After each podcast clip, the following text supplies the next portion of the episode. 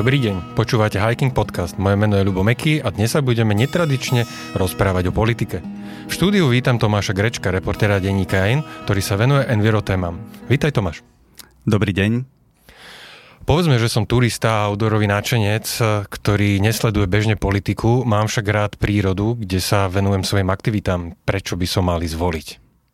No, tak tých dôvodov je niekoľko, ale začnem takými troma hlavnými alebo základnými.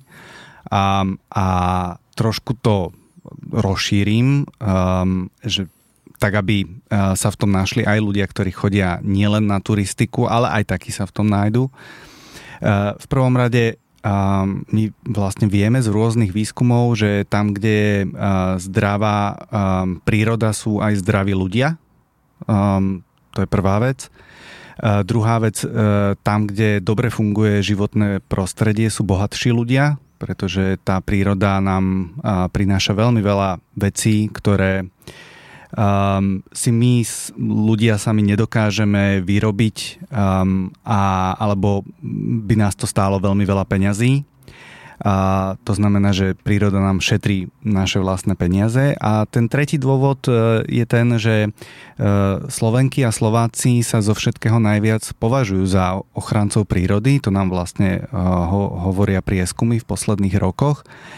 A m, tak okrem toho, že sa tak označujeme, tak vlastne je správne preto niečo urobiť a opäť čo sa ukazuje, že vieme urobiť najviac, je vlastne vybrať si politikov, političky, ktorí tú prírodu chránia. A ak chceš, tak sa vieme vlastne konkrétne pozrieť aj na to, že čo to znamená pre turistky a pre turistov, keď e, chodia do prírody, keď chodia po horách a ako sa to ich môže týkať priamo počas e, tej aktivity, to, že vlastne e, koho si zvolili.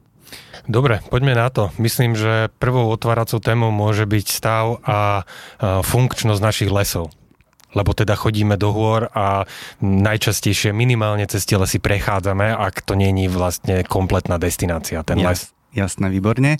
Tak uh, ja si to skúsim tak sám predstaviť, že keď kráčam vlastne tým lesom, tak uh, čo vidím, čo sa deje okolo mňa, tak uh, v prvom rade um, každý, kto má rád les, tak sa rád pozerá asi na zdravý les dovolím si povedať. A zdravý les je taký, ktorý je, ktorý, ktorý je aj rôznorodý, ktorý je do určitej miery ponechaný na mm, taký samovývoj, by som povedal, alebo o ktorý sa niekto správnym spôsobom stará. A to sú veci, ktoré ovplyvňujú uh, ministri mm, pôdohospodárstva, minister životného prostredia, prípadne ministerstvo financí. To sú vlastne uh, to, to sú ministerstva, ktoré príjmajú zákony, legislatívu a nejaký, nejaké pravidlá fungovania, ktoré sa vlastne týkajú aj toho, ako sa o lesy staráme a ktoré napríklad patria do e, ktorého režimu, že či je tam viac toho bezzásahového um, obhospodárovania, alebo teda čo najmenšieho obhospodárovania, ktoré tie lesy, o ktoré tie lesy sa a, a ako staráme. Um, No a potom ďalšia vec je napríklad to, že kde v tom lese máme dovolené sa uh, pohybovať. Ja by som sa ešte no? pristavil pri tom predchádzajúcom, že aké protichodné otázky vlastne ministri uh, riešia pri tom, ako sa pristupuje k lesom?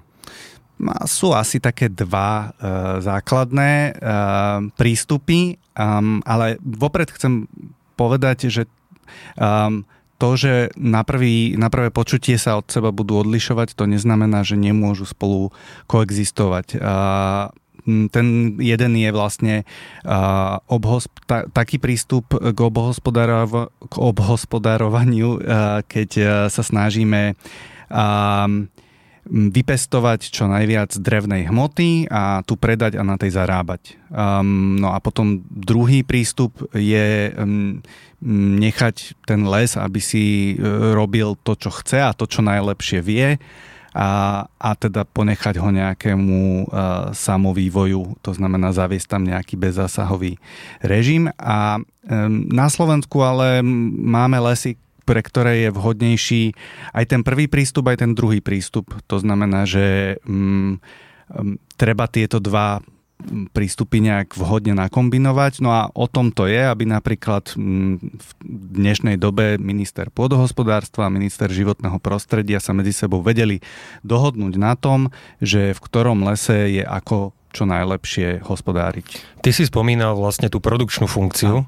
To je to, o čo ide ministerstvu e, pôdohospodárstva. To je pestovanie tej drevnej hmoty. To je jedna z funkcií lesa. Aké mm-hmm. máme vlastne ešte ďalšie? Lebo to je vlastne tá matematika, e, ktorá sa tu veľmi často sa na ňu zabúva, že les má aj iné funkcie, e, aj keď môže byť aj hospodársky. Aké sú to ďalšie?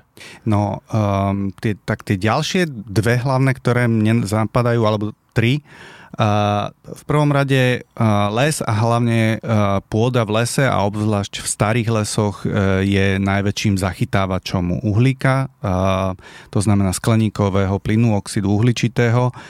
Um, na to ale potrebujeme les, ktorý je um, vekovo rôznorodý, ideálne čo najstarší, kde nie je veľmi narušený ten pôdny kryt, pretože uh, tá, tá pôda má najväčšie absorpčné schopnosti toho uhlíka vtedy, keď je, keď je stará, keď je tam uh, um, veľká rozšírená sieť mykoríznych húb. A, a potom máme funkciu zadržiavania vody, čo je veľmi dôležité napríklad v podhorských oblastiach, tam, kde teoreticky môže dochádzať k záplavám a podobne, tak tam zase chceme vlastne, aby ten les vlastne mm, fungoval ako nejaké vodozádržné opatrenie. Predstavme si, že by sme namiesto toho budovali nejaké umelé uh, zachytávače vody a tak ďalej. To by stalo, že obrovské peniaze, opäť les nám vlastne poskytuje túto funkciu za v úvodzovkách strašne málo peňazí. Uh, no. A to je vlastne, aby som sa pristavil, že to je pri uh, súčasnosti um, klimatickej kríze, kedy hlavne na Slovensku sa klimatická zmena prejavuje tým, že je extrémizácia počasia. To znamená, že neklesá nám nejako zásadne uhrnúť zrážok, ale um, prichádzajú flashové záplavy, že vlastne uh, môže aj niekoľko týždňov uh, vôbec nepršať, čo sme tu mali minulé leto. Mm-hmm. A potom uh, sa príroda vyprší prakticky za pár dní a um, v niektorých oblastiach možno aj iba za pár hodín. Mm-hmm. Zvyšuje sa intenzita uh, tých zrážok a ich sila. No a ešte t- tá tretia vec k tým funkciám lesa, že mm, je to domov pre um, obrovské množstvo živočíchov, um, druhov rastlín a tak ďalej. To znamená, že um, akože je to základ nejaké, nejakých ekosystémov, ktoré, ak by sme nemali zdravé lesy, tak tie ekosystémy sa rozpadnú a rozpadne sa alebo prestane fungovať to všetko, čo nám vlastne... A prečo nás to má zaujímať? No prečo nás to... to bi- tak... Ty narážaš vlastne na biodiverzitu. Áno, narážam na to. Vrátim sa k tomu, čo som povedal v, v úvode. Pre, preto vlastne um, zdôrazňujem, že zdravá príroda znamená, že my sme zdraví a sme bohatší v konečnom dôsledku. Ak tieto veci, ak tá biodiverzita nefunguje, tak e, riskujem, že budem, e, budem chorý, e, nedožijem sa takého vysokého veku a ešte budem chudobnejší, tak to sú asi všetko veci, ktoré nikto z nás nechce. Dobre, nespomenuli sme ešte funkciu rekreačnú, ktorú má každý mhm. les. Poďme na ňu. Um, tá rekreačná funkcia, ja úplne rozumiem tomu, že nie každý je turista alebo turistka, tak nechodí až tak veľa do lesa, ale povedzme, že v prípade tohto podcastu úplne rozumiem, že sa vlastne rozprávame s ľuďmi, ktorí do toho lesa chodia častejšie, tak e, no, opäť mm, chcem ako turista chcem, aby som sa mohol pozerať na zdravý a pekný les a aby som mal možnosť uh, sa v ňom pohybovať uh, všade tam, kde, um, chcem. kde chcem, ideálne, ale samozrejme nemal by som sa pohybovať zase tam, kde uh, by to pre tú prírodu bolo škodlivé. Uh... Dobre, dá sa povedať, že všetky tieto funkcie, ktoré sme spomenuli, idú do značnej miery proti tej prvej, o ktorej sme hovorili, teda produkčnej. A to je, to je možno uh, otázka. Dá sa to nejako sklbiť? Má súčasná veda alebo súčasné lesníctvo uh, nejakú odpoveď na toto? Alebo je to naozaj výber medzi tým, že či budú uh, peniaze v štátnom rozpočte, alebo teda budeme sa musieť rozhodnúť a vzdať sa týchto peňazí pre o tie ostatné funkcie? Je to, myslím si, o hľadaní nejakého balancu. My nemôžeme zase poprieť to, že vďaka lesu a vďaka, tomu, že tam rastie drevo, máme veci, ktoré z toho dreva vyrábame, ktoré používame, ktoré potrebujeme a drevo je veľmi dôležitý materiál v tom, že nahrádza iné, veľakrát ešte menej ekologické materiály. To znamená, že aj jednak teda drevo potrebujeme, aj jeho spotreba v budúcnosti môže dokonca narastať. To znamená, že musíme vyriešiť problém, ako e, mať aj lesy, v ktorých je dovolené ťažiť a zároveň e, ako tým nenarušiť e, mm, stabilitu a fungovanie tých, tých ekosystémov, o, ktorý, o ktorých sme sa bavili. A to vieme dosiahnuť okrem iného napríklad tak, že e, sa dohodneme ako spoločnosť, že kde sú územia, kde chceme ako keby chrániť e, biodiverzitu, postaviť ju na prvé miesto a všetko ostatné tomu podriadiť a kde do, umožníme um, určitý zásah človeka, to zase nemusí znamenať, že, uh, tie, že tam budeme pestovať lesy, ktoré potom raz za čas úplne vyklčujeme, ale, ale vieme ich pestovať spôsobom prírode blízkym, čo je možno, že síce trošku drahšie a zložitejšie, ale stojí nám to za to, aby sme mali aj zdravý les a zároveň, aby tento les produkoval aj drevo, ktoré potrebujeme. Veľa sa hýbem v Rakúsku a tam podstatná časť e, lesov je mimo e, tej najprísnejšej ochrany. Napriek tomu je veľmi zriedkavé v Rakúsku vidieť to, čo je u nás bežné, holorúb. Je, v týchto oblastiach, blízko povedzme Viedne, častokrát vidno e, ťažbu, ktorou keď prejdete už len pár mm, týždňov potom, ako skončila e, a keďže tí lesní robotníci si všetko po sebe rakúskym spôsobom upracujú, tak e, jediné, čo vidno, je, že les je zrazu nejaký redší. Mm-hmm. To je prebierkový e, spôsob a to je asi to, čo by sme my turisti možno radi viac videli ako tie holoruby u nás. Myslím si, že hej. Um, um, znovu sa vrátim k tomu, že um, musíme um, sa dohodnúť vlastne, že čo je pre nás ako keby uh, aj ekonomicky akceptovateľné a čo za to dostávame. Uh, vysvetlím to. My by sme sa ako spoločnosť a to robíme pra, práve v tých voľbách tým, že koho si vyberáme v tých voľbách, tak vlastne signalizujeme tým politikom, že pozrite sa, vybrali sme si práve vás, lebo si myslíme, že mm, váš prístup, to znamená aj to, že, že nariadíte, že o les sa budeme starať nejakým uh, spôsobom, čo môže byť tento prebierkový spôsob, ktorý je síce drahší, ale my ako e, vaši voliči vám signalizujeme, že to sú náklady, ktoré ako spoločnosť sa nám oplatia, lebo sa nám vrátia v tom, že budeme mať zdravší les. Ja by som možno teraz nadviazal na Bratislavu, kde e, sa rekreačná funkcia povýšila v lesoch na, dá sa povedať, najvyššiu úroveň tu sa vlastne stalo to, že e, po nástupe e, vala sa, e, sa v podstate robí všetko preto, aby sa v lesoch nad Bratislavou vôbec neťažilo. Vieš nám o tom povedať možno niečo viacej? No. Aké sú výsledky tohto experimentu možno? Mm, ja si myslím, že najlepšie mm, si človek výsledky toho experimentu uh, uvedomí vtedy, keď sa tými lesmi uh, ide prejsť tak máme tu aj nebratislavských poslucháčov. A, dobre, tak... Uh, Ako ja to ty vnímaš? Chodievaš asi áno, do toho lesa? Ja práve do týchto lesov chodím možno, že najčastejšie, lebo to mám najbližšie. A um, ja si uvedomujem, keď uh, tadiaľ chodím, že tam napríklad um, pre, prebieha nejaká starostlivosť o ten les. Sem tam vidím, že sa tam niekde niečo vyťažilo, ale m, napríklad priamo na tých miestach, kde nejak, k nejakej ťažbe dochádza, tak sú väčšinou umiestnené aj tabule o tom, že prečo sa tam ťaží, čo sa tam ťaží a že, to, že, že um, cieľom tej ťažby nie je teraz uh, získať drevo alebo vytvoriť nejaký zisk, ale cieľom je napríklad nejaký typ starostlivosti o to územie.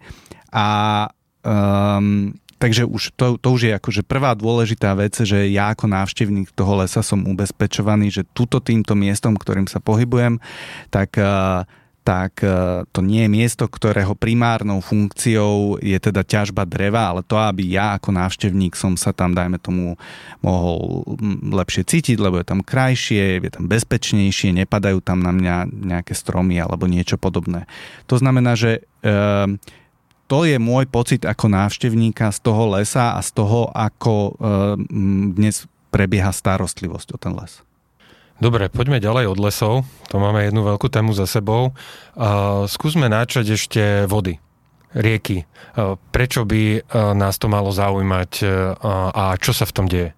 Mm, tak uh, tuto premostím s um, vlastne s problémom, ktorému Slovensko už dnes čelí a bude čeliť ešte viac. A to, je, um, to, to, je, um, to sú dlhé obdobia sucha a to, že um, vody vlastne budeme mať nedostatok. Um, respektíve, aby som bol presný, v určitých obdobiach tej vody môže byť menej, než, je naša, eh, než bude naša spotreba. Preto si potrebujeme chrániť eh, najmä také tie veľké rezervoáre, veľké zásobárne, špeciálne samozrejme pitnej vody, lebo tu budeme potrebovať najviac. Že čo, že máme stavať viac priehrad? No, tie priehrady, z priehrad sa nečerpá úplne pitná voda.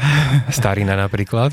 A dobre, to je, um, to je prípad, ehm, alebo to, to, to je... Hm, budovanie priehrad je, uh, sa robí z dôvodu, aby sa na tých priehradách opäť väčšinou, dajme tomu, že aby sa tam vyrábala elektrina, alebo um, opäť akože kvôli nejakým hospodárskym funkciám a podobne, ale um, z toho, čo viem, budovanie priehrad ako také nie je tým najúčinnejším opatrením na to, aby sme chránili vodu a aby sme chránili A čo sú tie opatrenia, vody? ktoré by uh, mali byť v štátnych politikách na to, aby sme ochránili pitnú vodu?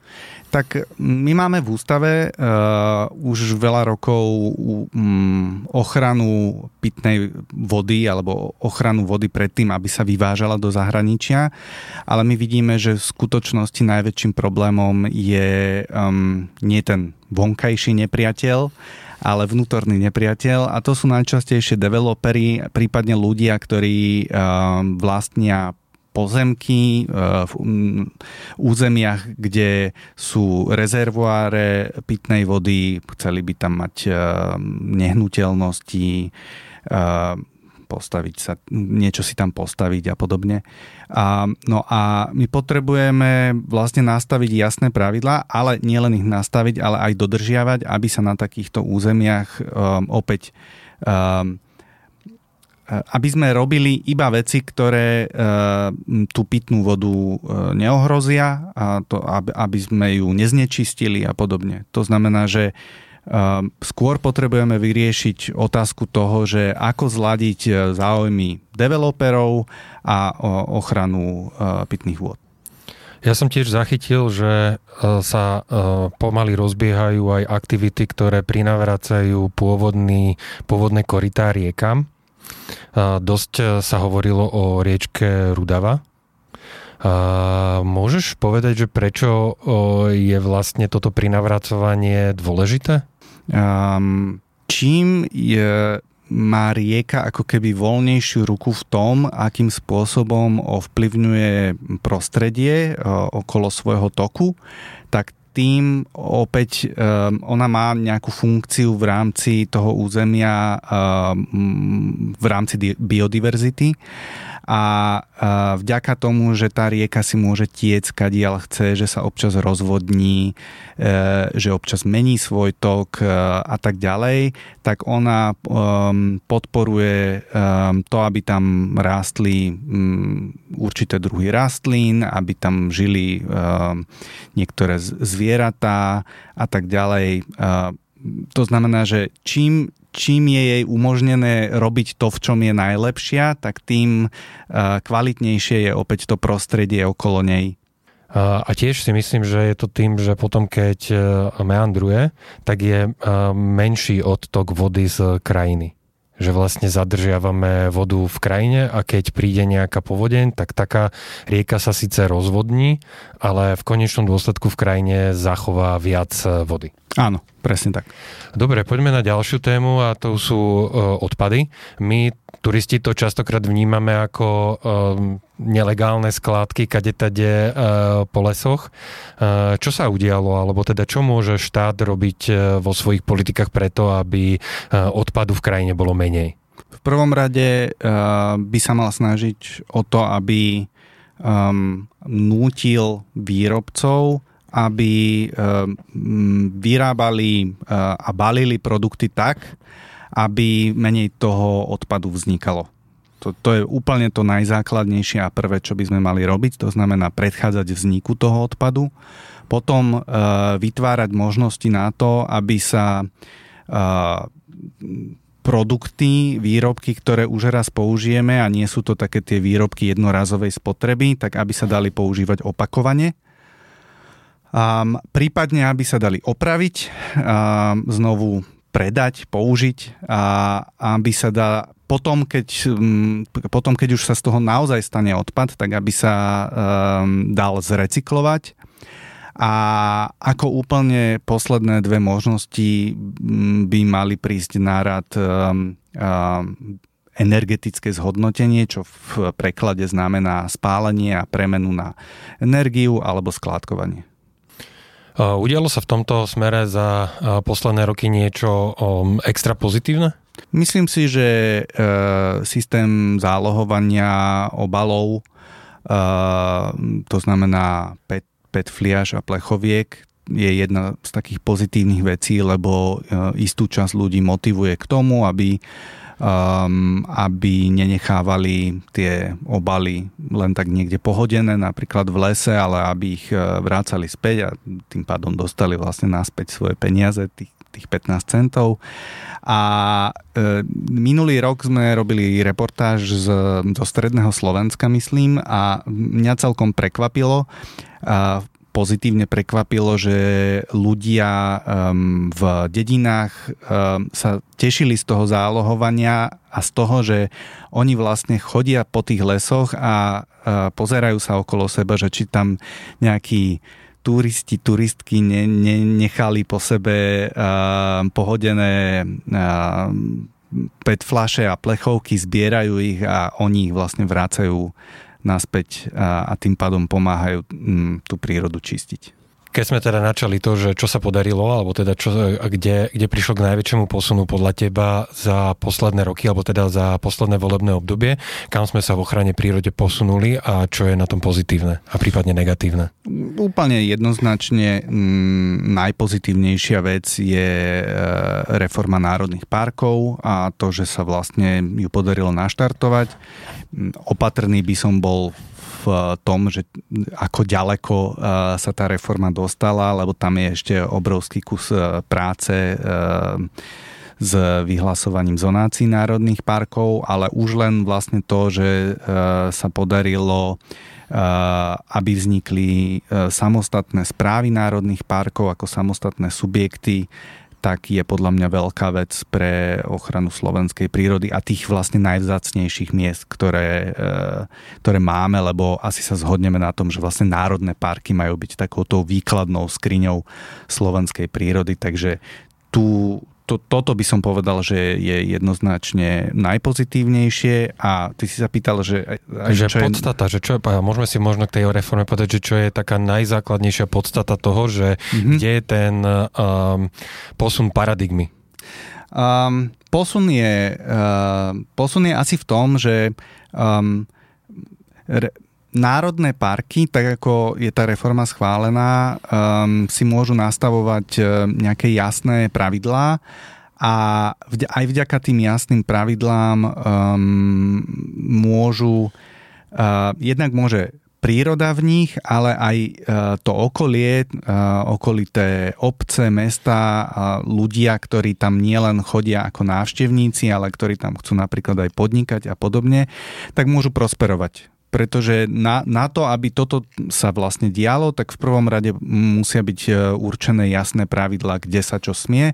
A aj e, zo skúseností z národných parkov, ktoré už majú aj dokončenú zonáciu, e, vidíme a chodia správy o tom, že e, sa tam úroveň e, úroveň prírody, úroveň turizmu, ale aj úroveň podnikania e, zvyšuje a tie miesta začínajú prekvitať.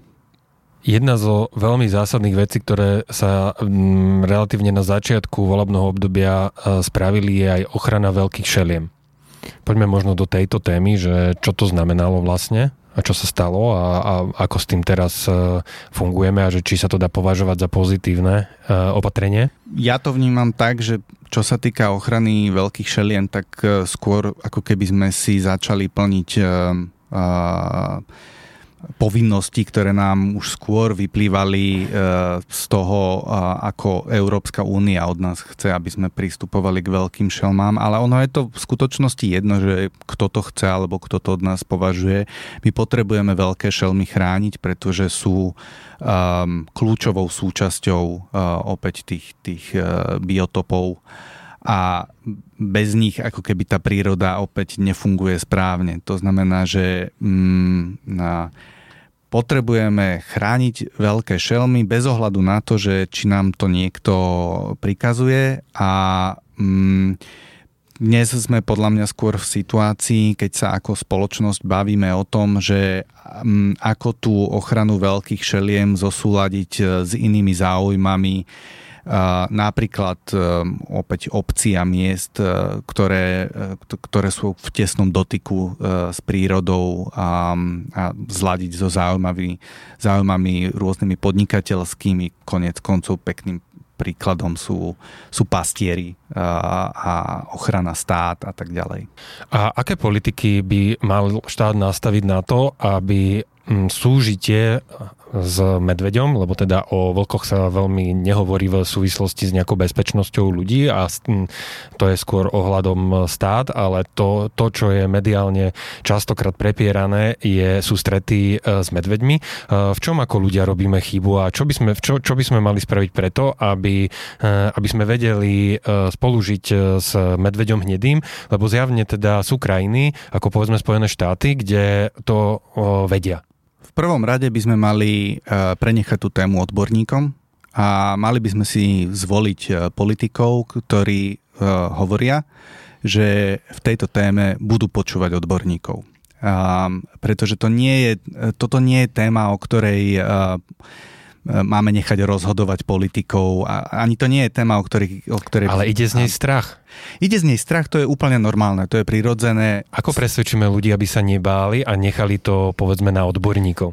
No, to je dobrá otázka, že ako presvedčiť ľudí, a aby sa nebáli to napríklad si viem predstaviť, že by malo byť úlohou vlastne politikov v, v spolupráci s tými odborníkmi vymyslieť spôsob, aký tých ľudí, ako tých ľudí upokojiť a vysvetliť im, že, um, že Samozrejme, medveď uh, naháňa strach, uh, je to veľká šelma konec koncov, ale ten strach je v niečom iracionálny, pretože len keď sa pozrieme na to, že aký je počet útokov medvedia na človeka, tak uh, ja rád používam prirovnanie, že keď si dáte ibalgín, tak uh, šanca, že uh, vám to spôsobí nejaké veľmi zriedkavé vedľajšie účinky je vyššia než to, že stretnete medvedia alebo že na vás medveď zautočí. A že potom je fotka medveďa niekde v podhorskej dedine, ako pomaly deti naháňa a problém a, je na streche. Áno, lebo strach je obľúbený nástroj práve tých populistických politikov. No a tak proste je tu medveď, oni vidia, že ľudia sa budú medveďa báť, tak prečo ho nevyužiť e, v kampani na to, aby sme postrašili ľudí a, a zároveň ich uh, ako keby presvedčili, uh, že poďte voliť práve mňa, lebo ja vám po, pomôžem a vás ochránim. No tak to je vlastne tá taktika, ktorá je za tým. A vedia to? Ako je, existuje povedzme nejaké možno prírodne, um, alebo teda z hľadiska ochrany prírody nesprávne riešenie, ale také, ktoré by ľuďom prinieslo, že z ich pohľadu, že bezpečnosť? Alebo je to iba čistý populizmus, ktorý by podľa... aj tak nefungoval? Ja, ja, som, ja som z tých, uh, teda veď konec koncov bavíme sa iba o jednom populistickom riešení, ktoré, eh, ktoré tu zaznieva a to je umožniť nejaký plošný odstrel alebo teda eh, odstrel určitého počtu jedincov za rok. A na toto eh, všetci odborníci, ktorí sú relevantní, tak vlastne hovoria, že to nepomôže, ale je to aj logické, na to ani nemusím byť biológ, aby som pochopil, že keď umožním strieľať uh, hociakého medveďa, ktorého stretnem v lese a, a, a do, umožním odstrel určitého počtu kusov, tak sa vôbec nemusím v úvodzovkách trafiť do toho medveďa, ktorý spôsobuje problém a ktorý reálne možno, že um, strátil pláchosť a, a, a zaslúžil by si vlastne, aby sme sa ním zaoberali. Uh, mm, strieľanie e, medveďov nejakým nejakým spôsobom nerieši ten problém a tým pádom nerieši ani ten strach ľudí, ktorí majú. Tu sa v podstate v, v tomto zmysle zobrala nejaká kompetencia alebo možnosť uh, strieľať na medvede pre polovníkov. Oni veľmi radi rozprávajú o bezpečnosti, veľmi radi uh, hovoria o tom, ako by to oni uh, zabezpečili. Myslíš si, že keby, alebo teda z toho, ako si sa rozprával s odborníkmi, že riešenie pri navrátení odstrelu medveďa od zásahového týmu smerom späť k polovníkom, čo určitá časť politického spektra presadzuje, tak že by to malo šancu pomôcť? Mm, ak by sme mali mm, dobre a transparentne fungujúce polovnícke združenia, tak ja si to ja sa tomu nebránim, a, a, ale oni nás v prvom rade musia najskôr presvedčiť o tom, že sú kompetentní a že, že tú túto rolu ako keby uh, by si vykonávali uh, zodpovedne a bez toho, aby tam dochádzalo uh, k nejakým pochybeniam, ako je napríklad strieľanie medveďov nie kvôli tomu, že spôsobujú nejaký problém, ale že sú to pre ne trofeje. A tu sa obávam, že tá doterajšia história a skúsenosť s polovníckými združeniami nie je práve najlepšia vravíš vlastne o rozdielnosti motivácií. Tak, presne tak. Lebo to, keď sa aj vrátime k tomu, že prečo sa na výnimku už nemôžu strieľať medvede, to bolo vlastne spôsobené tým, že keď polovníci získali túto výnimku, potom odstrelili nejakého medveďa, tak spätne bol štát žalovaný mimovládnymi organizáciami, že nezabezpečil odstrel toho medveďa, ktorý bol problémový, ktorý v biotope vlastne zostal. Tam je veľká otázka na tom, že či si polovník, ktorý vďaka nejakému jednému jedincovi Šušovi vie vybaviť tú uh, výnimku, že či má vôbec motiváciu toho medveďa odstrániť. Presne tak. Znovu zopakujem, polovnícke združenia by nás najskôr museli presvedčiť o tom, že to vedia robiť e, podľa pravidiel a skúsenosť s nimi je taká, že zatiaľ mm, máme príliš veľa informácií o príliš veľa pochybeniach. Dobre, poďme teraz na mm, praktickejšiu otázku.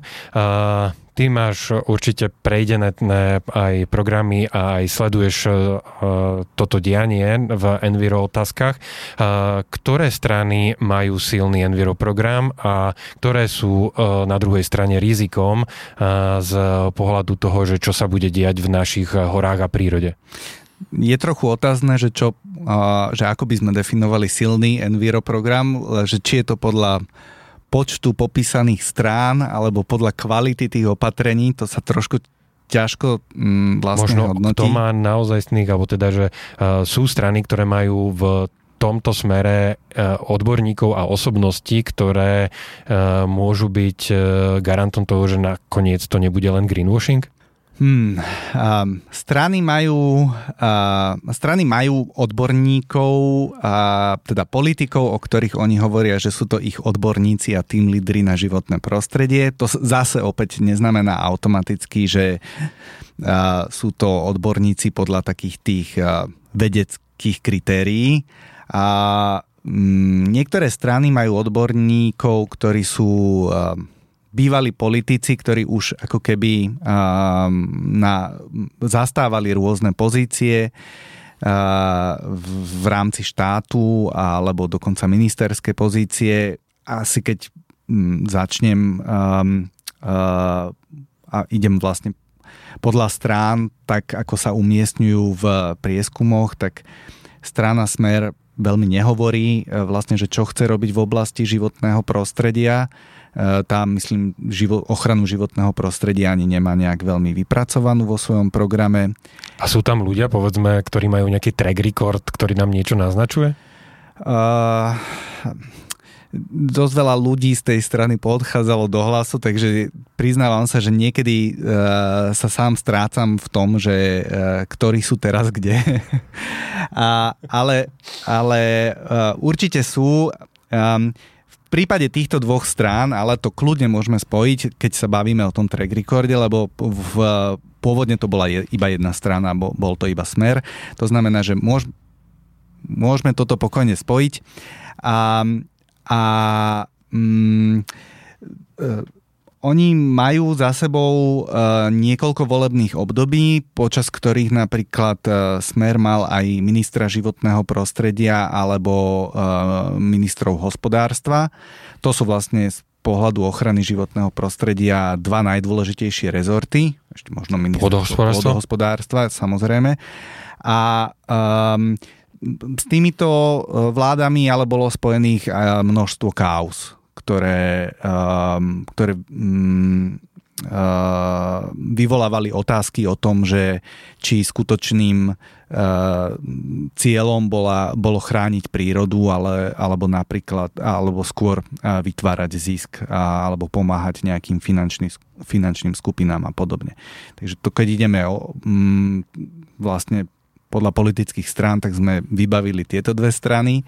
A potom tu máme novú stranu na scéne, Progresívne Slovensko, um, ktoré má niekoľko ľudí, ktorí e, sa téme životného prostredia venujú. Ne, neboli zatiaľ doteraz e, vo vláde, ne, nemali možnosť vlastne ukázať, um, ako um, ako by to vyzeralo. Nie sú viac aktivisti ako um, povedzme, že osobnosti v ochrane prírody? Niektorí sú. Niek- keď sa pozrieme na históriu niektorých z nich, tak uh, vlastne um, prišli viac z toho uh, aktivistického uh, z tej aktivistickej oblasti, ale sú tam aj ľudia, ktorí sú študovaní environmentalisti a um, odborníci. To znamená, že um, to, toto je strana, ktorá sa v zásade profiluje ako strana zelená a strana, ktorej záleží na ochrane životného prostredia. Potom tu máme mm, napríklad stranu Olano. Um, z nej v podstate vzýšiel pôvodne bývalý minister životného prostredia Jan Budaj, ale ten medzičasom prešiel do strany demokrati spoločne s, so, s bývalým štátnym tajomníkom Michalom Kičom. To Jan Budaj v podstate je otcom tej reformy národných parkov. On nevymyslel, to samozrejme ne, nebol, no, nebola nová vec, ale podarilo sa mu dotiahnuť ju do konca. Uh, v iných veciach už napríklad možno, že sa mu nepodarilo dosiahnuť úplne všetko, čo si tá bývalá vláda predsavzala. A mm, potom máme stranu SAS, ktorá svoj program stavia na tom, že um, bude podporovať ekonomický rast a jej predstavitelia hovoria, že týmto spôsobom oni chcú aj uh, zvýšiť ochranu prírody. Um, to by som povedal, že že je už skôr taká filozofická otázka, že či tieto dve veci sú uh, v každom prípade uh, spojiteľné, že či, či sa to dá a či niekedy um, si vlastne neodporujú. A potom uh, je tu strana Sme rodina, tá opäť nemá um, program um, o tom, ako chce chrániť prírodu. Ale za to má dobrý track record o tom, ako chce obmedzovať EU, teda uh, posudzovanie tak. Pre... vplyvov životného prostredia na developmenty a tiež to, ako chceli a čiastočne aj zmenili stavebnú legislatívu. Tak, presne tak. To znamená, um, je veľmi otázne, ako tieto kroky um, v minulosti vlastne pomohli v skutočnosti zvýšiť ochranu životného prostredia. A potom tu máme uh, politikov z SNS, ktorí niektorí v, v minulosti už uh, sa podielali najmä na riadení ministerstva pôdohospodárstva. A rozmýšľam, že koho sme ešte vynechali. Uh, vynechali sme republiku. Uh, fú. Um, má tak tá, prieskumu percenta, tak áno, sa aj musíme áno. venovať. Tak tá má politikov, uh, ktorí sa k ochrane životného prostredia vyjadrujú. A dvojkou, myslím, na kandidátke je pán Cuja, ktorý mm, prednedávnom sa zistilo, že sa stal uh, doktorandom na univerzite vo Zvolene, kde má študovať, myslím, lesníctvo, napriek tomu, že teda mm, je to bývalý vyštudovaný telocvikár. Tak nech si každý urobí obrázok o tom, že aký ako odborne vlastne môže pristupovať potom takáto strana k ochrane životného prostredia. Je pri niektorých stranách vyloženie riziko, že sa zvrátia povedzme dobre naštartované veci? Napríklad ja som zachytil, že uh, SNS má v pláne zrušiť ministerstvo životného prostredia. Takú situáciu sme tu dokonca v minulosti už raz mali. Um, to neznamená automaticky, že mm, ochrana životného prostredia že prestávame chrániť životné prostredie. To nie je, um, to nie je otázka toho, že či na to máme uh, špeciálne ministerstvo, ale samozrejme um, ten, ten súbor ministerstiev, to, aké ministerstva sa rozhodneme mať, je trošku signálom toho, že um, ako dôležitá je pre nás uh, tá oblasť. Ja si myslím, že v skutočnosti eh, na Slovensku máme ehm, eh, minimálne dve ministerstva životného prostredia, dokonca by som povedal, že skoro až štyri. Uh, úplne kľúčové sú sa, teda samotné ministerstvo životného prostredia, ale uh, rovnako dôležité je ministerstvo hospodárstva, Niekedy sa zvykne hovoriť, že, že to naše ministerstvo životného prostredia je trochu ministerstvo hospodárstva a naopak. A potom je tu ministerstvo pôdohospodárstva a ministerstvo financií. A všetky tieto štyri vlastne sú, a, a to, že či vedia sa navzájom dohodnúť, či vedia spolupracovať, to je, povedal by som, pre ochranu životného prostredia ešte dôležitejšie než to, že či máme jeden samostatný Enviro Resort. To bol Tomáš Grečko z denníka N. Ďakujem, že si si našiel čas. Ďakujem aj. Ja som Lubomeky a vy ste počúvali Hiking Podcast. Do počutia na budúce.